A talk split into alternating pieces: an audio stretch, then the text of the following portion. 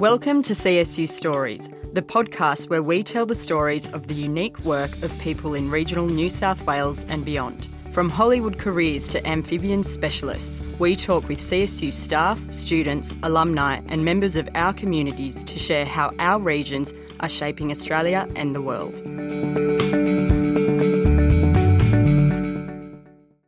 This afternoon, I am joined by a PhD candidate with the CSU Institute for Land, Water and Society, Harry Moore, and Bachelor of Environmental Science and Management Honours student, Mitchell Cowan.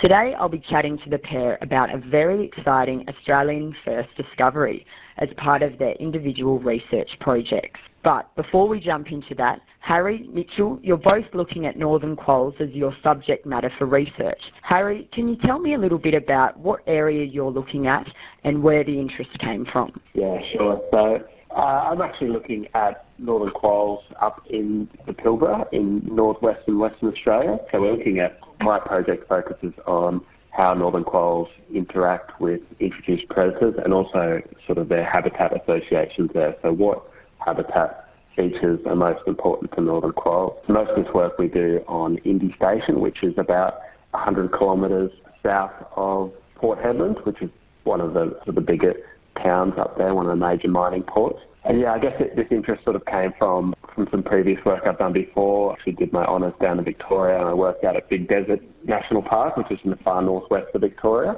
Um, and I looked at dingoes there, and it was really great. I found I had a really great time working out there in such a remote area and being able to you know, field work involves a lot of camping and, and spending time outdoors. So that's what I was sort of looking for when it came to a PhD. And lucky enough, Dale Nimmo, who's now my supervisor and also Mitch's supervisor, he uh, he got in contact with Judy Dunlop from the Department of Parks and Wildlife, who actually heads up the Northern Quoll Regional Monitoring Program up in the Pilbara.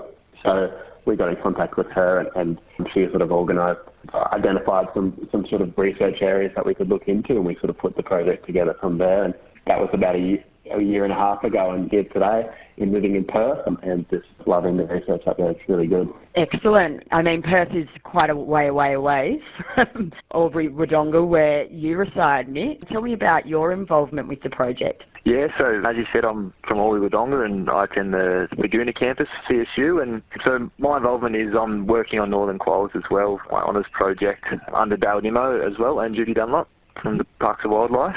So yeah, so my project focuses on breeding dens of north, female northern quolls, essentially. So a lot of the mining companies in the area are looking at either introducing artificial habitat or have introduced artificial habitat in the area.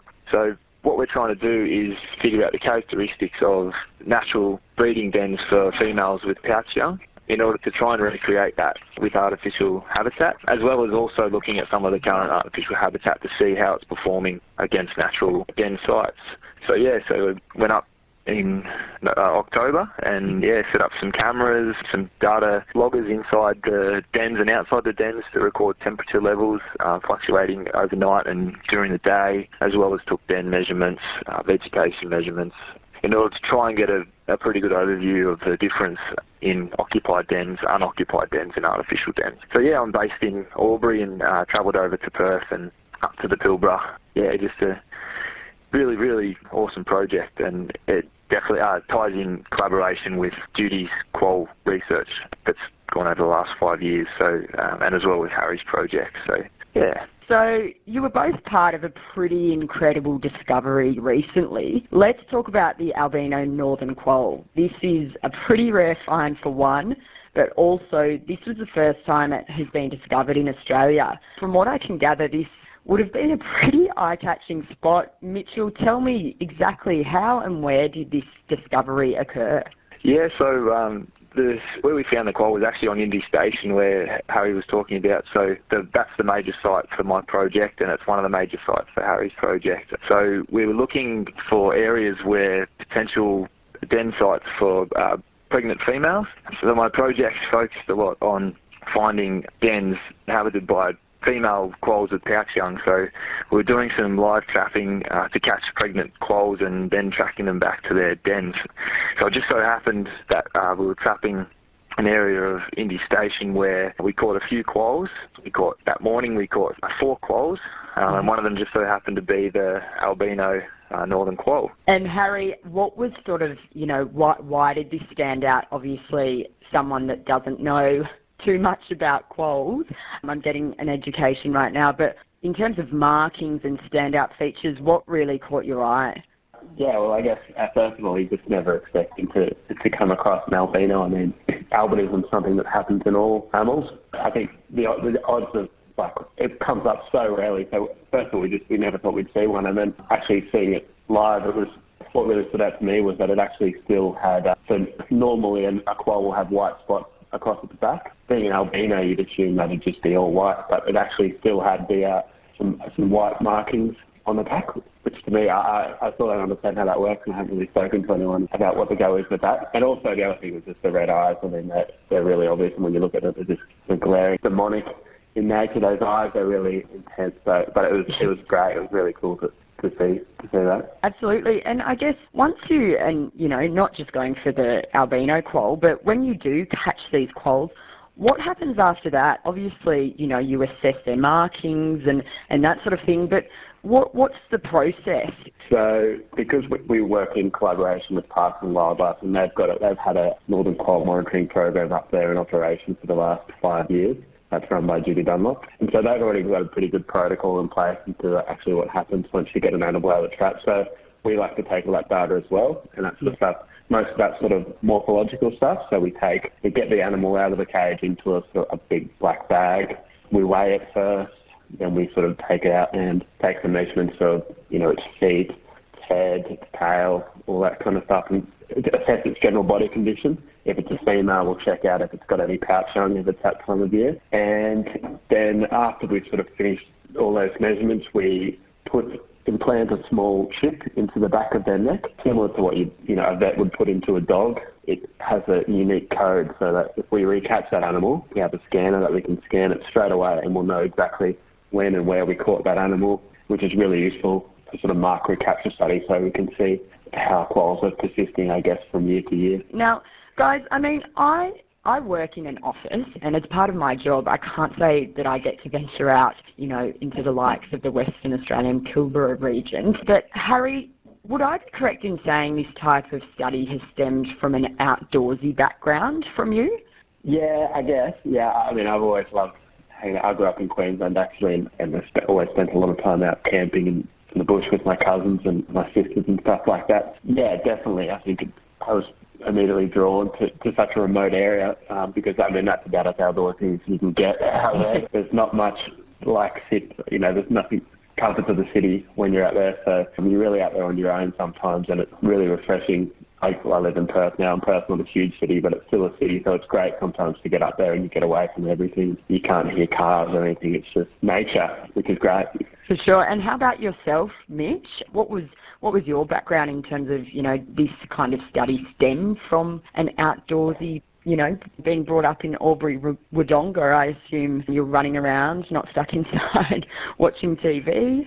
Yeah, definitely. Like, uh, we've been pretty lucky in the area. We've got you know mountains, and we're still close to the beach, and we've got Lake Hume and and bushland. So always sort of being outside, ball driving, camping, hiking and definitely just an interest in Australian natural history and the indigenous side of it, and and just being in where we are. There's not a lot of desert around here, so that's always been an area I've been interested in exploring a bit further and getting a chance to go up and see some of the rock formations and indigenous landscape, you know, rock paintings and rock art. It's just yeah, pretty pretty surreal. You feel like you're in a different world sometimes up there. But yeah, definitely a massive interest in all types of landscapes and it's a pretty beautiful spot, yeah. And Mitch, you spoke earlier about, you know, some previous research projects. You mentioned overseas trips. What are some other highlights that you've been involved in? With this trip, I think being sort of an honours project, it's, it's my first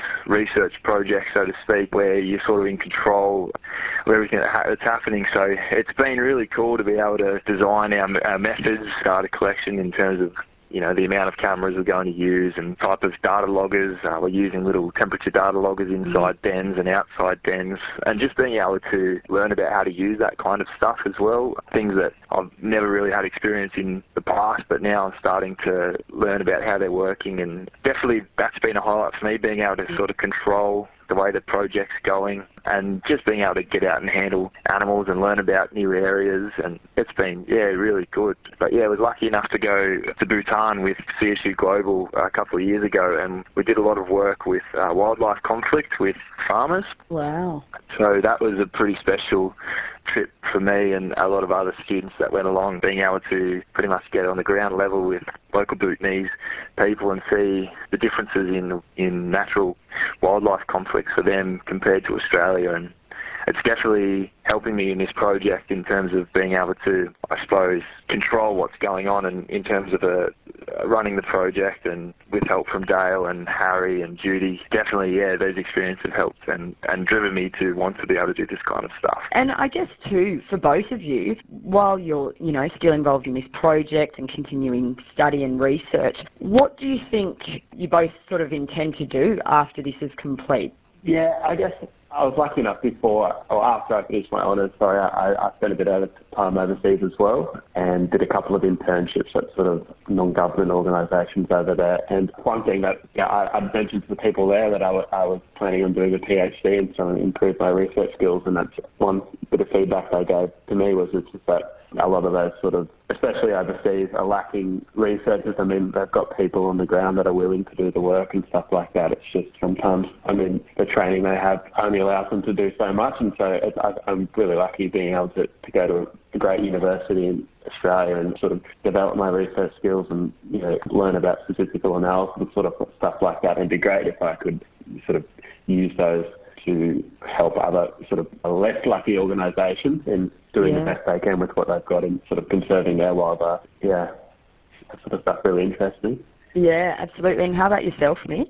I suppose when I came into university, um, into the environmental science area, I was very set on doing something in the fisheries area and looking at rivers and fisheries. That was sort of my passion at the time. But coming through the four years uni, I've been able to sort of see all the different aspects of the course and the, the area. You know, there's there's so many things that incorporated in the environmental science field, whether it be soils or weather or ecology, vegetation, social situations that just sort of ongoing. So for me, that that's really been one of the most exciting things that it's just so vast in terms of your possibilities. So research I kind of never really thought about it when I started university, but uh, it definitely it warmed to me as I went through. So, like Harry said, being maybe being able to further that in a PhD or further study to some capacity. Yeah. yeah, absolutely. I mean, you know, there's obviously, as you mentioned, vast opportunity that lies in there. So I don't think you'll be without options for sure. And did you two know each other before? You know, you were both involved in this project, or how, how did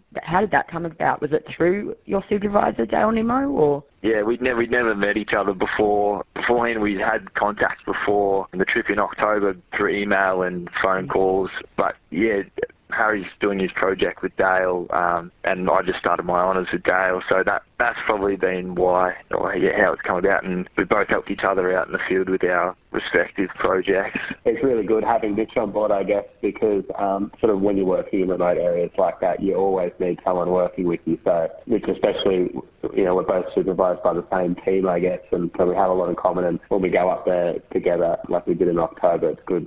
Um, to give each other a hand on on what we're doing, and we thought that both sort of have a pretty good understanding of what each other's projects are about. So that was really it was really great having Mitch up there in October, and think they'll be coming back next year to sort of do a little bit more work. So it's good for sure. So I guess a a bit of a fast friendship, no doubt. Yeah, definitely. Yeah, yeah, for sure. Uh, we spent a lot of time together out there. good morning.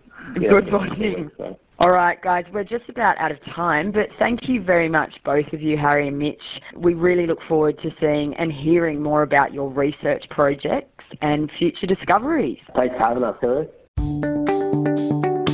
Thanks for listening, and we look forward to sharing all of our CSU stories with you. For more information on CSU stories, go to news.csu.edu.au.